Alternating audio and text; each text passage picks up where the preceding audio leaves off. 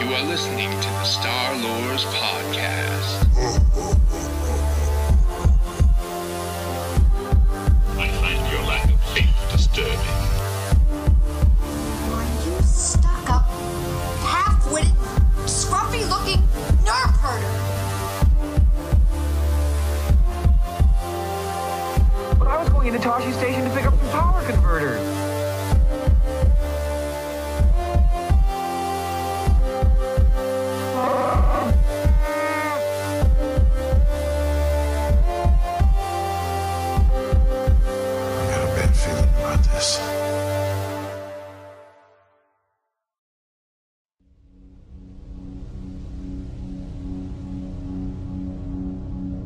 I met a traveler from an antique land who said,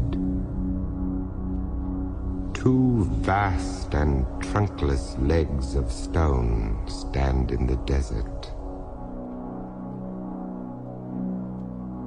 Near them on the sand, half sunk, a shattered visage lies, whose frown and wrinkled lip and sneer of cold command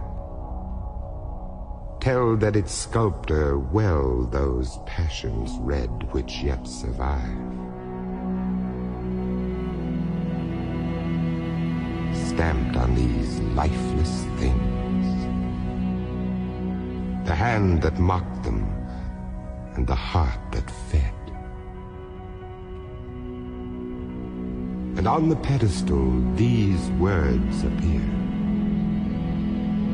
My name is Ozymandias, King of Kings. Look on my works, ye mighty, and despair. Nothing beside remains. Round the decay of that colossal wreck, boundless and bare. The lone and level sands stretch far away.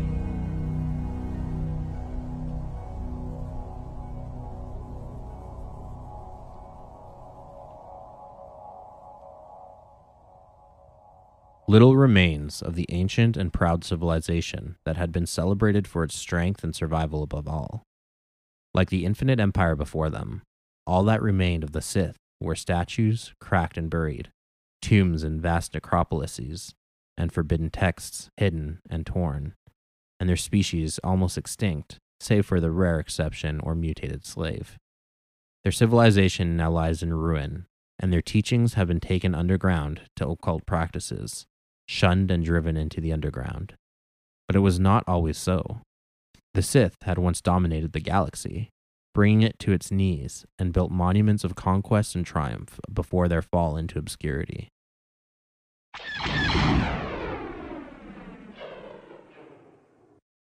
The First Schism.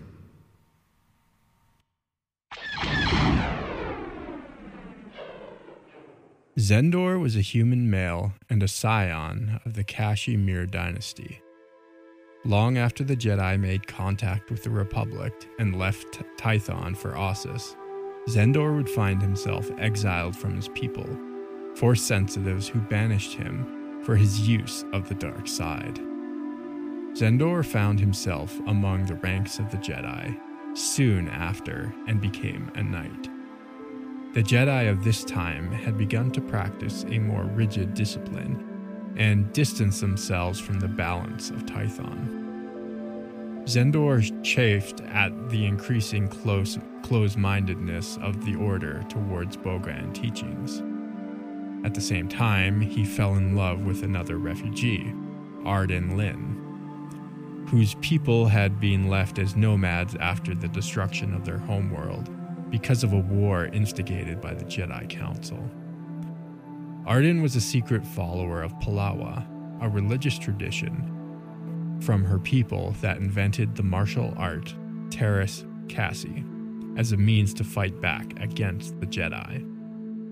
Arden taught Xendor the martial art, and after being denied permission by the council to open an academy dedicated to the teaching of Bogan, and the darker aspects of the Force, Xendor finally broke with the Council and discreetly opened an academy on the planet of Lettow to pass on these teachings anyway.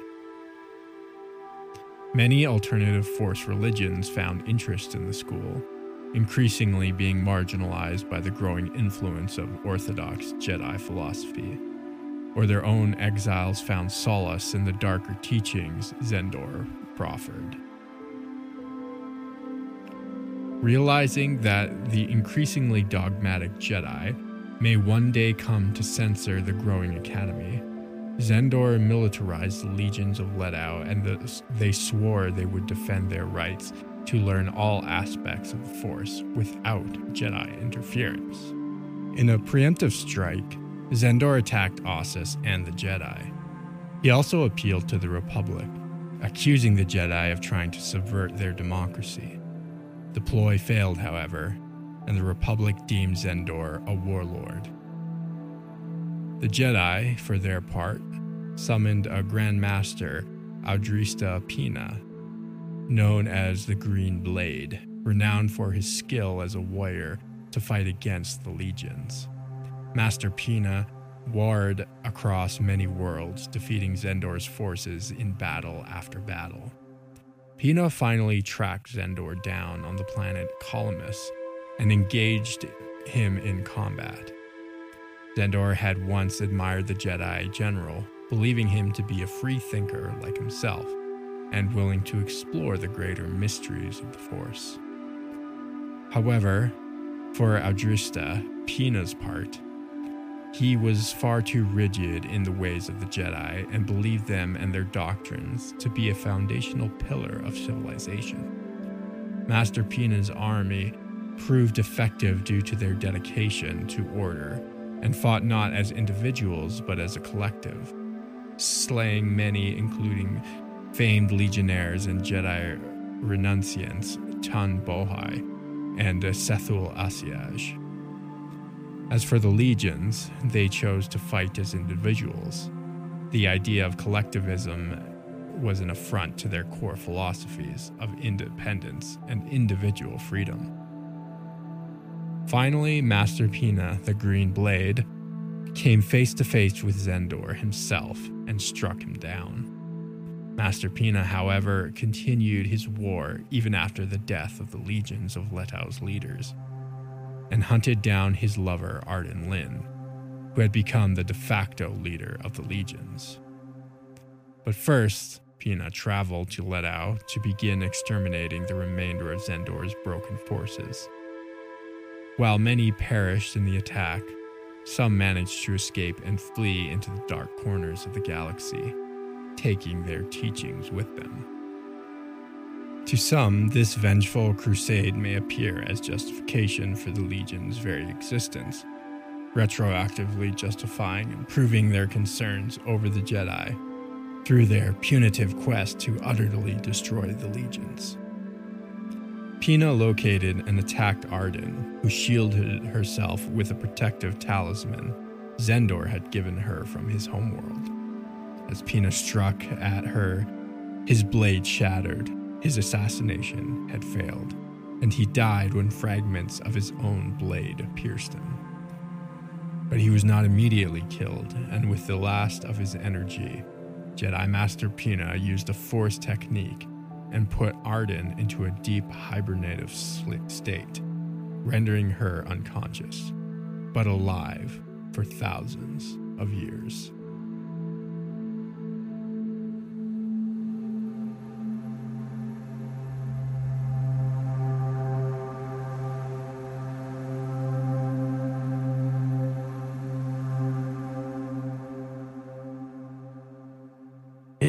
Seems too easy to blame everything on Xendor and the dark side.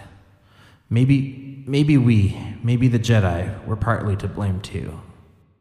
Danzigoro Potts.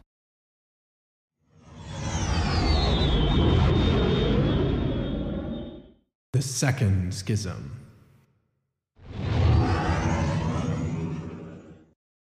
Three years before the time that would become known as the 100 Year Darkness, a group of Jedi, who would later be deemed Dark Jedi, began experimenting with the Force through alchemical means and discovering the ability to bend life itself to their will. They were able to mutate creatures and bind them as servants. Their motives were not singularly that of control, as they also began to seek to extend life and regenerate dead worlds. The Jedi Council had grown suspicious of these talents, feeling that they could lead to abuse, and saw them as an abomination, and issued a ban on their alchemical and life altering pursuits. Jedi Master Ajunta Pall was one such practitioner, censured by the Council, along with other notable former Jedi, Zhou Remulus Dreypa, and Karness Muur, among many others. The cadre of Dark Jedi believed that they could pursue eternal life and help the galaxy with their experimental practices. They resented the Council for banning their practice. These Force users were exiled and their teachings forbidden, however, continuing to practice their life manipulation techniques. These fallen Jedi were able to craft an army of abominable creatures, which they used to attack the rest of the Order. Thus began the period known as the 100 Year Darkness. Creatures of untold nightmares were spawned by these Dark Jedi alchemists, such as the great and terrible Leviathan, as well as an assortment of gnarled and mutated creatures later come to be known as Sith spawn. Despite their abilities to create an army, the Dark Jedi could not sustain their numbers and were killed or finally forced to surrender at the last stand on the planet Corbos. Taken into custody, the Republic sought their executions for the devastation they had wrought across the galaxy, using their biological abominations. But the Jedi were not so keen, opting, opting to exile the remaining Dark Jedi into the void of the galaxy in the hopes in their time of isolation and reverie they might see the error of their ways. Instead, the 12 banished Jedi found an uncharted world an arid planet inhabited by a species calling themselves the Sith. Landing on the planet Korriban, using guile, trickery, and the awe the Sith had of their force powers, the Dark Jedi exiles quickly subverted the old king, Hakagram Graush, and anointed themselves the Lords of the Sith.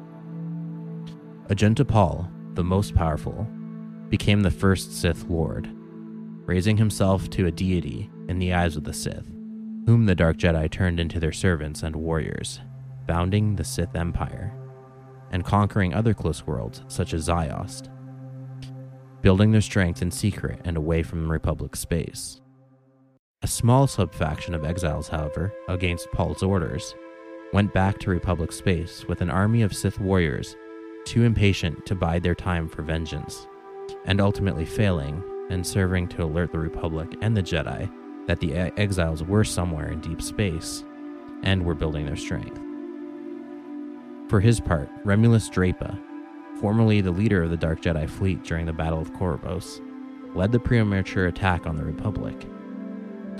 He pursued a Jedi patrol, and the two forces had eventually become stranded on a primitive planet known as Kesh, where his descendants would become known as the Lost Tribe of the Sith. Ajunta Pall, on the other hand, continued to rule for many decades, building the strength of the Empire and biding their time when the Sith would have their revenge. Eventually succumbing to age and being buried in a massive temple tomb complex on Korriban, though his spirit endured, using dark alchemical methods to bind his spirit to the tangible world. Despite his own ego, Pall was hesitant to claim the title of Sith'Ari, chosen one of the Sith, instead prophesying that one day in the future the Sith'Ari would reveal themselves. The old Sith Empire would continue to grow in secret for 2,000 years and ascend to a golden age, conquering over 120 worlds before facing the Republic and the Jedi again. Sorzus Syn, another of the exiles, had taken to documenting these early years and formation of the Sith Empire. She had written extensively about the Sith species, culture, history, along with philosophical teachings, and as the suspected author of the Sith Code. She envied Ajunta Pall as leader. She and other members of the Sith Council still ruled and had substantial influence over, of their own. She was a talented alchemist and helped to craft artifacts such as the Muur Talisman for Felai exile Car- Karness Muur, which would eventually haunt the galaxy with the Rakghoul Plague many millennia after their deaths. She also discovered the ability of the Dark Jedi to interbreed with the Sith and further propagate themselves.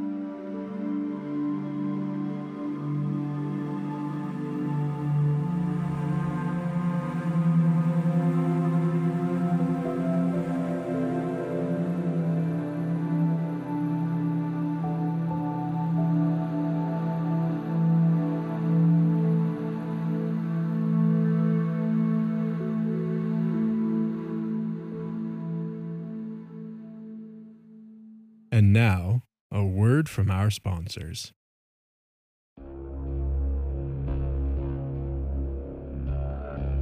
In centuries past, when the galaxy was full of wonder and traveling was reserved for only the most daring or the most stupid, a new form of entertainment was born the Cabinet of Curiosities. Here, one could encounter artifacts from distant planets, unique specimens of art, natural or unnatural mysteries and wonders.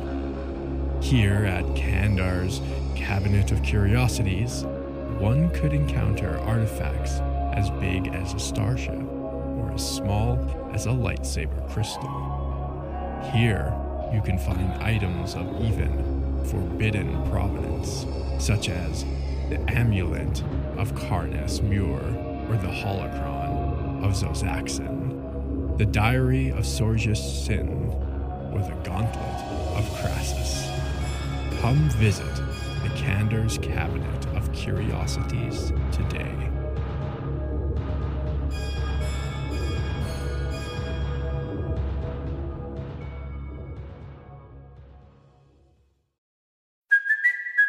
Kaylee Cuoco for Priceline. Ready to go to your happy place for a happy price? Well, why didn't you say so? Just download the Priceline app right now and save up to 60% on hotels. So, whether it's Cousin Kevin's Kazoo concert in Kansas City, go Kevin, or Becky's Bachelorette Bash in Bermuda, you never have to miss a trip ever again. So, download the Priceline app today. Your savings are waiting.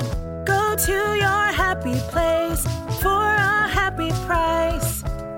Go to your happy price, Priceline. Welcome aboard the Millennial Falcon. This is Christian. And this is Jordan. We are currently orbiting the dead world of Korriban. Um, I thought it was a suitable location for us to kind of. I think we've been here before. We have, uh, and we're here again because we're talking about it again. I Uh, really like uh, the dry air. it helps. Uh, Great for your lungs. Yeah, it helps my lungs. All the sand.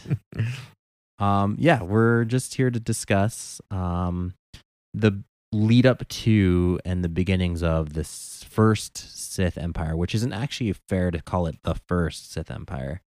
We're gonna say Sith a lot in this episode. I'm already just pre warning you. Um, sis, sis, sis, sis, sis. Yeah. um, because the Sith Empire had existed prior, but was more of a limited force, and they had been the ones that were encountered by the Rakata, where they had like their uniting king Adas, and that whole unifying myth, which we talked about in an earlier episode. Well, this was a, the. I think we need to be make a distinction. That was the, the Sith, Sith, species. species. Yes. We're talking now the more the Sith. Yeah. We're- So this is more. We're getting more into the territory of the Sith that is- we know and understand. so this is a more of a precursor to the Sith because these are still just dark Jedi technically. So this is when they, like what we just talked about is when they become the first Dark Lords of the Sith as we know them, and that includes like the first Dark Lord of the Sith was Ajunta Pall, Right. who was a human, Yes. exiled Dark Jedi, and the whole the why they call themselves Sith is actually supposed to be the Lords of the Sith. They rule over the Sith. That's people, right. Yeah. I'm actually going to touch on this also in the Marka Ragnos episode, but Which Yeah. for spoilers is what we're heading Yeah, to huh. next. oh yeah, we're going to do one on that. Yeah. But Yeah. Um, yeah. So we're just building the lead up to this point um, to understand. We again, we did touch on the schisms before in passing when we were talking about the Sith philosophy, just kind of as a foundation, like a, one paragraph. Or if you listen to our early episodes on the Sith species and the Sith yeah. uh, religious episode, which is like one of the very first episodes we did. But this does like this is a good history because it Yeah, we're delving deeper we into the characters. we cover the gap of like why are they called the Dark Lords of the Sith or what's the difference between a Sith and a Dark Jedi, right? yeah, and what even are their names? Yeah. Um, but before we get there, let's backtrack a little bit and talk about the first Great Schism. Sure. Um, so shortly after the Jedi, I I want to flesh this out one for our listeners who maybe not are not super familiar with the material and the content because I know for myself as a fan, I always didn't understand what stories fit in where on the timeline and what when you talk about the Sith. Um, not so much the confusion of the species and, and the Dark Lords, but like when you get names like Ajunta Pall and Karness Muur, and you hear these names later on, um, that we're going to talk about in the next Mark episode, Aragnos. Marka Ragnos and those big names, I could never place them on a timeline. Who came first? Who was Yeah. whose master? Who came after?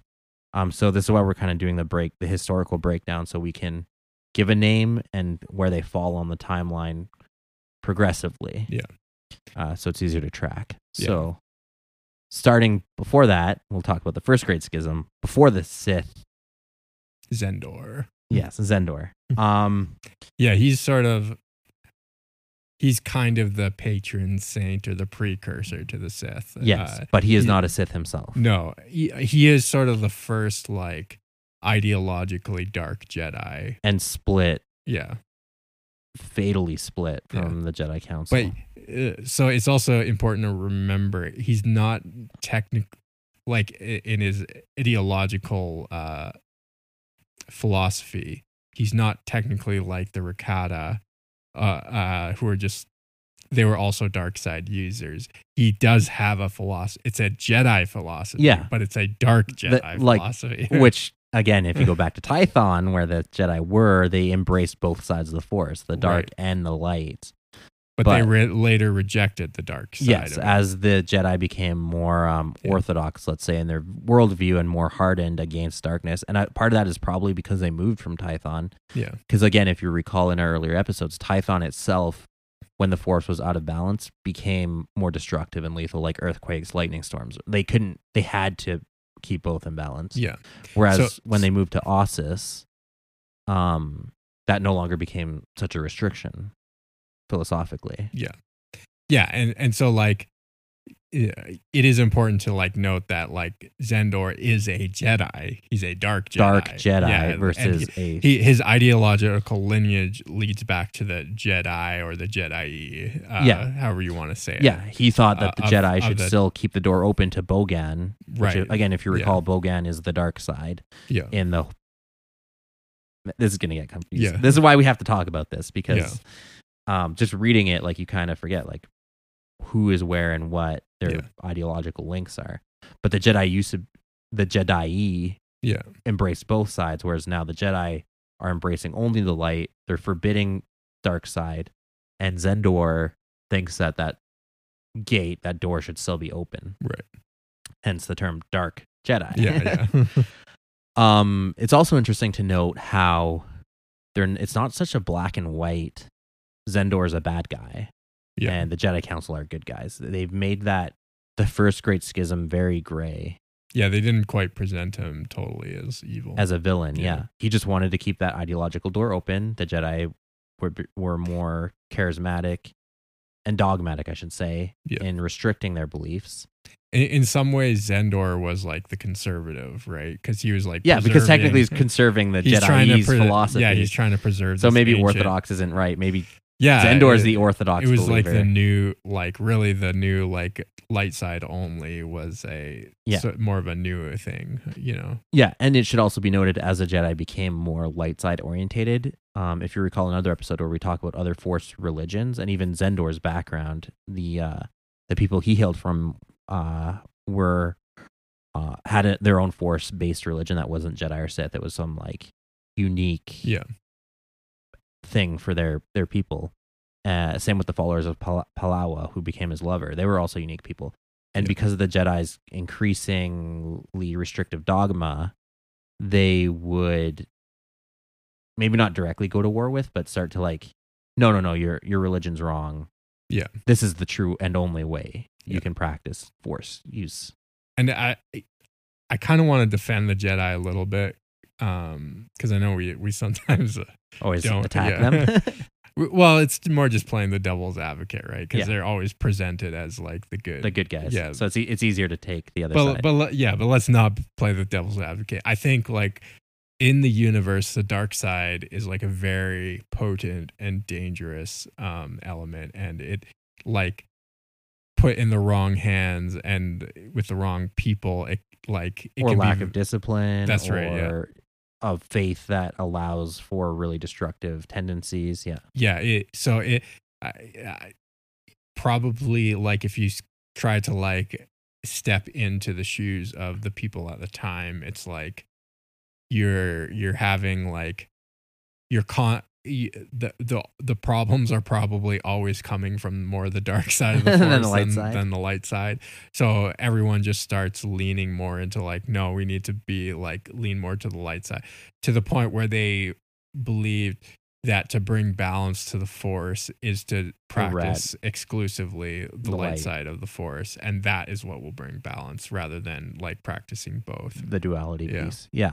And we talked about that too early on in, in one of our religion episodes. yeah Um, yes, I agree with you, but also you start to go into this territory which we see happen with the first great schism, where they become so such purists that they like actually start exterminating. yeah And this has happened also in the future in the Knights of the Old Republic when we talked about um the what were they called the Cabal or the Jedi group within the the council who killed their Padawans. I forget they had a name. i don't remember Yeah. sorry But anyways, they had a, they they killed their own Padawans to prevent a darker future. right Um, one of them was allegedly going to, you know, fall to the dark side and usher in this age of darkness. right So when they get into the territory, or in this case, where the Green Blade, uh, Yeah. that master has a hard name to say. oh yeah yeah Um, Pina or something yeah, Master Pina Yeah. for short. He um he essentially does that. He goes on like, okay, we're gonna exterminate all the legions of Lettow, A- Yeah. and it becomes this almost like who were they were the legions right for you know self defense, yeah preemptive self defense. Um, i i also like it becomes a self fulfilling prophecy Yeah. I also wonder about that too. Like, if you're on like, if you're a Jedi who practices the light side and you're on like a practically genocidal mission, Yeah. is that like not like, Antithetical, Yeah. light side practice. yeah, exactly.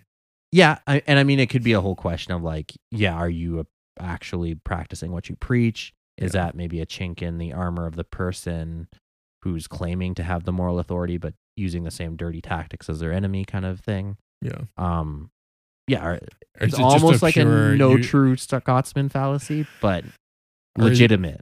Is it just like uh like a um truly like utilitarian, like the ends justify the means? Yeah, That kind of seems like what it, what it's saying there. But it seems to me that seems like someone who practices typically who would practice the dark, Dark side, what they would do. Yeah. That, that would be they they would much more easily justify those means. their action well, by any means necessary they should take power or assert Yeah. their own survival or whatever else yeah yeah and it could be that like i said maybe master pina was wrong Yeah. uh, in how he prosecuted maybe they weren't wrong for like limiting the teachings but how they went about dealing with the teachings was wrong right Yeah. um there is there is wiggle room there um the lover of the um xendor i Yeah. forgot her name there um, It was uh arden lyn um one we don't know a lot about what happened to her people. It's kind of vague in the lore. Um it just says whatever happened to her people was the direct result of the jedi council. So again like did they prosecute them directly? Did they intervene in some other way that caused a negative outcome? Um but by any extent her and her people um even created the martial art Teräs Käsi as a self defense mechanism against Force users and against the Jedi because of their own actions. Um, but anyways, Arden Lyn, we need to keep her name in the back of our minds for a while because she will pop up again in the future. If you recall through the episode, she is in this kind of like vegetative state but I'm not going to spoil it. There's going to be a few names that will pop up again that we go through from this episode, which is why I thought we should mention them directly because their influence is still going to be felt millennia later. Um, so she's one of them. But anyways, that kind of concludes the first Great Schism. So it's a more of a neutral, well, gray, who is right, who is wrong. Um, actually, before we move on from that, I do want to talk about the emphasis on individualism versus collectivism or communalism. The Jedi under Master Pina are a lot more um, collectivists in their thinking and their approach and how they fight, um, which is related to their belief system of like a united light side of the Force and a. If you listen back to our religious episodes, um, that is that disintegration of self for the collective be- the collective whole, um, putting aside your own wants, desires, needs for the good of, in their case, in their thought process, the galaxy. Whereas Xendor believed that it was about individuality, um, which will eventually bleed into the Sith pursuits. But Xendor has a, a less dark approach to individuality. More he he and his followers just wanted to be free to practice dark side techniques. Um, so there's an interesting dynamic there where like it's essentially fundamentally a question of individuality versus communalism, which, depending on whoever's listening, their own Hmm. beliefs of how far one side should be subverted towards the others, right? Yeah. How much giving is too much giving of the self, right? To the point that you become, you cease to exist as an individual, or how much, how selfish can you be before it's wrong, right? Yeah. Which, again, depending on the listener's moral philosophy, might tell them something different. Yeah, I mean, I I kind of like one thing I've always disliked about Star Wars is the framing of like the dark side is individualistic and the light side is like uh um more I don't know collectivist or like it's about it's only about serving the good of the community, right? Yeah. And and the individual is like a afterthought. Um I've never really liked that framing. I think that's a you know, that's kind of But is it only because of the automatic connotations of light and dark side? Is it because you're kind of stuck that being that dark is implying evil or wrong? Yeah, yeah. From a gray perspective, embracing both sides to some extent yeah. is actually the answer you're looking for. That's what I think. I think like Yeah. yeah, the the Jedi or yeah, but that then that's be more you more putting your connotation Yeah. of dark implying evil or no, but I, Sith. th- I think I think there's like an implication. well, there is. I mean, throughout. like, admittedly, mo- like, we're most- talking from the foundational texts of like again George Boot, George Lucas yeah, trying to yeah, infuse that Buddhist saying. Yeah. teaching, right? So from that perspective, obviously, yes, individuality will be associated with something you should you should abstain from and get rid of Yeah, and purge and become one with the universe, one with the force, one with the community. Yeah. And, and well, like, and the Jedi are like always supposed to be sort of these like self-sacrificial agents who give themselves up for um the greater The greater good, yeah. right like they, they their own livelihoods are like to be second and um most of the time that that works and that like makes sense but it doesn't all the time right and um yeah i don't know i just i i don't love the framing um and even but even like with like the sith later on like the rule of two and stuff like Yeah. that it, it's like it is very indi- hyper individualistic right Yeah. like there can only be one uh, well, two, but really the focus is on you as the one master. yeah that's that's what i'm saying is yeah it, it's like and you're always so always supposed to like supplant your master and it's like very self-focused right Yeah. but in a bad way like if in a hyper extreme way. yeah, yeah um you know it's never like self-focused like i'm gonna improve myself Yeah. and make myself Well, better. so so again, like that's why I think Xendor's story specifically in the first Great Schism altogether yeah is yeah. is more gray, right? Like That's was right. Xendor necessarily wrong? I don't think so. Did they just want to be free to practice their faith? Yeah. Yes, essentially. Um so I think it does challenge that like dark side equals bad mentality. yeah or And- individualism. Indi- well, and by extension, individualism. yeah, Um, and again, you have this push and pull between different authors, right? You have like George Lucas's vision and his foundational texts and beliefs, and then you have other authors that embrace more of that both sides and the force of balance is light and dark balance, right? And we, Yeah. we had this whole discussion when we talked about the religious ep- religions episode. If you think back, right. because yeah. episode four, um, if you want to go back and listen to that. But essentially, that yeah, you have different authors with different kind of perspectives trying to push their version of the force or how what what does light and balance actually mean or look like. It's true. But anyways, Yeah. moving on. Now we're talking about the Sith. so, a few years later, you know, um, the legions of Lettow are kind of put down. There is no association with the Sith whatsoever with this first schism. Yeah. There's only the Jedi and the Dark Jedi. Yeah. But they are Um, the precursor to the coming Sith. Yes.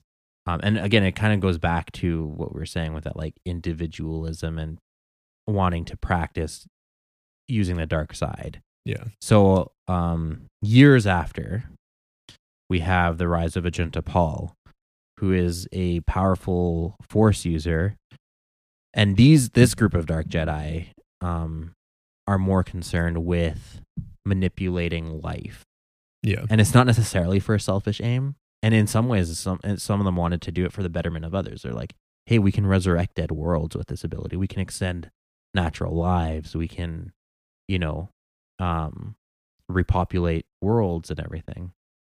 There's a, yeah, there's also even like uh dare I say like a scientific aspect to Yeah. like a lot of the dark uh, It's almost like the forbidden science of like, Yeah, yeah. science is good. yeah, they just want to push the But you're not allowed to do these see, things. see what's possible, right? Yeah, Like that- exactly. that's sort of and the their- pursuit of knowledge. Yeah, That's right, yeah. What? How far can we take this? What can Yeah. we do with this? And could it could it be used for good effect? Right? Yeah. Like, can we use this forbidden science to actually the betterment of the galaxy? Yeah. Uh, but the Jedi Council now even more set in their ways of the light than the teachings. They see it as an affront. Life should be left alone. Um, like you like you said, it's a it's a forbidden science now. Yeah. Um, so again, Ajunta Pall and his followers uh, resent their censure and go ahead and practice their their alchemical teachings, anyways.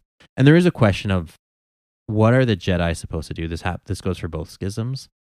If you issue an edict and someone just ignores you, Yeah. do you just let it slide? Do you well, go you got to enforce it otherwise it's worthless. Right. So th- there are questions of like what that looks like. Yeah. Do they need to pull their lightsabers at that point? Do they? Is there some intermediary approach they can do that isn't necessarily okay? It's our way or violence. Yeah. Right. Which again doesn't really sound like a Jedi Mhm. teaching, but Yeah, well, I think ultimately, well, there was like a war, um, and then they were like exiled. yeah. So uh, it did lead to violence. Yeah. Despite what we may think, if there were alternatives, and there may not have been. Maybe Agenda Paul's like, I'm doing this no matter what you say. Yeah, um, and his followers, and he mutated creatures, enslaved creatures, did everything, made like really horrific, abominable, abominable creatures. Yeah. which were like affronts to life itself, and dangerous creatures. The Leviathan was able to like essentially soul suck people. Um, yeah, so then there's questions like it's almost like a Jurassic Park, which I read the books for Jurassic Park. They're very different than the movies. yeah, Uh, I really should like. Robert Crichton. Yeah. Um, and he he likes to delve into the whole questions of like how much science is too you know right. when yeah. should we stop and that that those themes do come through the movies but Yeah, they're a lot heavier ethics. yeah they're a lot heavier in the book Yeah, um and that very much pops up here is they create these monsters and they plague the galaxy with them essentially and um you know eventually they lose they're just outnumbered there's not enough of them to keep up production uh, and there's not enough of them to one-on-one fight all the all the jedi yeah, um and the republic wants vengeance they they just want to execute these dark jedi and be done with it yeah, Whereas, I- I guess in keeping with Jedi practice, the Jedi offer them a second chance and are like, no, we're just going to exile them. Yeah. have them think on their sins, and hopefully they come back redeemed. Hmm. Little did they know, they created their most uh, long term enemies. Yep. Um, so this is where we encounter now the Sith. Yeah. So these dark Jedi get exiled. They find Korriban. They find the Sith species. Yeah. And the empires that they had already erected. Um, again, listening to the Sith episode that we talked about back then, you hear the story of King Adas and how he united the Sith tribes and kind of brought about those initial. So that was really, truly, technically the first Sith empire. And I believe even at this time, some of the Sith species had lived like scattered throughout the galaxy. only so they were they were pretty insular um the only exceptions are a couple that were picked up by the uh But like the Thoyor. the. Thoyor yeah and those like just That's what I'm they- saying. That yeah, like it's not like they were completely unknown, but they were pretty rare Yeah. in the in the galaxy at large and the Sith kingdom and empire as it was was unknown to the republic it was yeah, it was dark towards the galactic community as a whole they had their own little kind of cutout of the of the galaxy right. Um, and then also you did have them interact with the um, Stargates Oh yeah, um, Eternal Empire. No, I- Infinite the Rakata, yeah, the okay. Rakatan Infinite Empire. Yeah, Um, so they were involved with that, But but, a lot of that the- knowledge is lost. they didn't like- have the Stargates. That was the Kwa. Yeah, but the Rakata used them, and then eventually, yes. Well, Yeah, a different episode for a different time. Anyways, um, they the Sith were at war with the Rakata. The Right, Rakata did subvert them, so they they were in the past, but all Yeah. this is forgotten. Like yeah, that at that this was- point, the New Republic doesn't even remember that the Rakata existed. Yeah. and they're just a vague. What, what would th- what would that have been like? Fifteen thousand years prior to this? or- I'm terrible with numbers. yeah, I can't remember. But it was a long time, long enough that like it's completely forgotten. yeah, yeah. and the Sith now exist kind of unknown to the Republic, to the Jedi. I'm talking the species. yeah, Uh, and this is what the Dark Jedi stumble across. And then they rule over these Sith. They institute what is the known as the Old Sith Empire from the perspective of the far future. Now the Sith were actually like um the the Sith species had a proclivity towards the dark side. Yeah. And uh, they they had like magic what they called magic, but it was just like that they The used the dark yeah, the force, uh Yeah. mostly the dark side of the force. They it didn't seem that they were like super powerful in it and they had never really encountered um like they had encountered the Rakata like millennia before, but Yeah. Uh, when like Ajunta Pall and his people came, they were like head and shoulders. Yeah. And that's why of- they were almost like gods. to them. yeah, so they were able to present themselves as like de- deities, uh, you know, to them because they were so powerful Yeah. Force compared to to the what their the Sith. ex- yeah. experiences were with them. Yeah, exactly. and this gave them like an in to to sort of establish themselves. Yeah, and as you a- usurp the existing king and social structure and Yeah. just insert themselves at the very top of the pyramid. Yeah, you also got to remember like the the Sith species was relatively primitive, like compared to to most other Yeah. spacefaring species. So yeah, it, it was. It seemed like it wasn't that difficult to do. Yeah. but yeah, ultimately. They, they became uh, Ajunta Pall became the, the new Sith Lord, Lord Yeah. over the Sith, the King of the Sith, if you will, and and that's where the Dark Lords of the Sith came from. Exactly. and the golden and the beginning of the golden age of the Sith. yes, yeah. So Ajunta Pall kind of unites the Sith. They start conquering other worlds like Ziost. They actually move the capital to the planet of Ziost. Yep. Um, and his cadre, I believe it's twelve yeah, there's Sith lords twelve. who Yeah, are it- the he- first. It is uh, also um it's kind of funny because it's like uh there was 12 disciples and they were exiled. oh. I never. Yeah, I they were exiled uh, out of the Jedi so the space. Sith are Christian Christians Yeah. of, of Star like, Wars. Like oh my god. Dark Hebrews or something. Oh, there's some Kabbalah involved yeah. here. Anyways, Yeah. Um, yeah, I never thought of that. Um, yeah, I, when I was reading that, I that's Immediately immediately, when I thought I was like, oh, I see what they're that. trying to do here. yeah, that's interesting. yeah, Does the Ajunta Pall come back to life after three days? Not no, that he I. No, he I doesn't. don't know. think I was so. just kidding. He Um, does sort of come back. to Well, he life. links his soul. Yeah. So, so th- this is a point I was going to make. he does kind of resurrect. Yeah. Of the twelve Dark Jedi now Sith Lords, the first Sith Lords, most of them, their names pop up later on Yeah. in other stories and other, um, even disassociated texts from this. Um, so you'll have Ajunta Pall's spirit still exists. It will be encountered later in the future. Um, the amulet of Karness Karness Muur will come up again, and his soul will come back. Yeah. Um, Zhan, I believe, is involved. Her spirit will come back. So a lot of these early Sith Lords, and that's kind of linked to one their own practice of wanting to extend their lives, but lacking the ability to actually achieve immortality. The next best thing is to bind their soul to a physical object, Yeah. either their tomb or an artifact, and in that way they achieve a semblance of immortality. Um, which also is totally absent. Kind of jumping back to the first Great Schism, is not necessarily what uh, Xendor was pursuing. yeah, no. Um, this aspect really comes up in this whole Sith philosophy of like self preservation and I extension thi- of life. I I think, and I I probably should read like more of the source material, but to me, I think like unlike Xendor, who still viewed himself more as a Jedi, Ajunta Pall and his disciples viewed themselves as something like entirely New. different, Yeah. right? Like, and they it really integrated the Sith species and culture into their like practice, Yeah. right? Like, it, Which they, like they would have adopted longer- their practices and philosophies too. Th- Yeah, that's right. Uh, and it's like we're no longer Jedi, even though obviously they learned the Force from the Jedi. From the but like they're like we're no longer Jedi. Yeah. like we're something completely Elves. different, right? Sith. We're the we're the Sith. Yeah. Yeah. Um. So I think this is the, the like this was like a real point of demarcation in, in sort of like the philosophy of of the Yeah, Sith. and this is where even the Sith code gets written by Sorzus That's of right, Syn, yeah. right? yeah. Um, which is even like antithetical to the Jedi code, Right, On purpose. That's yeah, how they it's wrote it. antagonistic Yeah. to to the Jedi. Yeah, and and all all these exiled Jedi, I should refer to them now as Sith. Yeah. Um, they still have that grudge. They hate the Jedi now, That's and they right, will. yeah.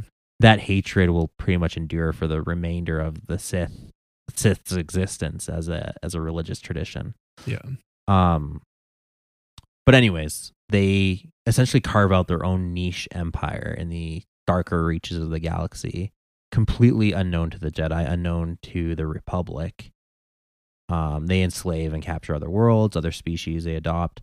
Um, using their Sith magics, they're able to interbreed with the Sith species, and this happens over thousands of years. So they're and they were fighting- also like super into um one thing it seemed like became a real mainstay of what they did was um uh what do you call it uh, uh imbuing objects with the force Yeah. uh, that that was like something it's a very strong theme. yeah yeah. uh yeah, like uh whereas i don't know that i really read that with the dark jedi that they really did anything like that kind no, of uh, the, they lean heavily on on the alchemical Yeah, that- yeah. aspects of of the Sith tradition, which is is the whole reason that they broke off from the Jedi to begin with. yeah So it makes sense that that's kind of their major focus on what they continue to do. They keep messing with biology. They keep messing with like matter and Yeah. the what's the word when you transmute, transmuting matter and life and energy, like Yeah. Practicing a form of magic essentially. And again, that comes from the pursuit of trying to manipulate life and also trying to extend life. yeah Um, yes, and that's again that comes back to the Sith. Yeah. Uh, teaching but also even the. Sith, the, the Sith species, species themselves. were yeah they were quite into um uh Uh, just objects you know like having a special staff or a Symbols special yeah symbolic weapons and armor right Yeah. like they were really into that so that uh, you kind of see these two things They like- synergize, yeah, yeah. exactly so which it makes their distinctiveness from the jedi that much stronger. Yeah. Yeah. Yeah. And so essentially, this is the beginning of the golden age of the Sith, which lasts for a few thousand years before they come back into contact yeah with the Republic again. And when they do, they've had enough time to coalesce into this completely new belief and system and people um, which is predominantly now the Sith species, just because they outnumbered their original um, Dark Jedi overlords. Yeah. I'm just trying to demarcate the Right, Sith yeah, from the. Sith now. um, but you do have that distinction now of pure bloods versus mixed bloods because Yeah, they the would have- hybrids, Yeah, yeah. they would have had some kind of alteration or interbreeding with the. They're not all humans, the Dark Jedi exiles, but a lot of them are hu- either human or near human. Yeah, they look yeah. pretty close. Yeah. So Yeah, uh, I th- I'm guessing yeah by the Sith species itself was like starting to change. yeah, Um, and you'll see you can even see in like images of them, they have really strong traits early on, like very pronounced. Um, I don't know what you call them, like Yeah. skin tentacles Yeah, from their yeah. face, really strong bony pr- protrusions. then you can see like the mixed hybrid ones have like a lot yeah, good. softer features, more human looking features. Yeah. They still have the distinctive like little nubs or like smaller tentacles, but And, and their skin tones also are not as deep red. So I I don't I I was trying to read I was trying to find something on this and maybe if someone has like read some of the source material. Um but I I wasn't quite clear were they breeding with one another or they were doing this through like sorcery. They were hi- making hybrids I don't know. like, yeah, I don't know if they're they kind of leave it vague Yeah. on purpose. To me it seemed like a, when I was reading it seemed like it was the the hybrids were made through Sith sorcery. Sorcery, There- yeah. It wasn't actually like interbreeding. Like uh, perhaps the hybrids themselves started breeding, interbreeding, but the uh, original hybrids were like being created, Created, somehow. yeah. I, I think both. Yeah, the answer is both, both, maybe. Um, and then also keeping in mind that the Sith were also conquering other species too. So Yeah, what other genetic lineages they that's right. Yeah. they bring in and tie into their their own, or if they keep themselves because they were somewhat racially supremacist. yeah. So maybe they didn't, and they just kind of. But a lot of that is left vague. There isn't. It just says their empire grew. or They conquered other worlds, but it doesn't give a list of Yeah. worlds. There's a lot of vagueness around Yeah, this era. Which, yeah, there's not a lot of direct stories. A lot of them are pulling pulled from like chronological texts. Yeah. and then like characters like Ajunta Pall is kind of retrofitted. So he actually was created, um, as the head of a cult during like the new Jedi Order period. Yeah. But then they like retroactively insert the character in the past, and then they kind of come up with a backstory and everything there. Okay. So that's what makes it k- kind of vague because there's no there's no the book of Ajunta Pall story, right? Um, it's just pulling from chronological texts or where he pops up in other lore, Yeah. uh, or where his spirit is encountered in other in other games or books. But Yeah. that uh, that history lesson pretty much catches us up to where we want to be for the next episode. Yeah, next couple episodes we'll be hanging around this era, And hanging area. around Korriban. Yeah. So lots of interesting tombs if we want to go tomb raiding. yeah, exactly. Find some artifacts or treasures, maybe find something with a soul bound to it. Yeah. Can teach us some dark arts. yeah, be careful. You don't want to get, if you go too much off the beaten path, you'll get mauled by a Tarantadic Tarantatech. Yeah. or Tarantatic. whatever. All right. All Well. I think we'll leave it here. Peace.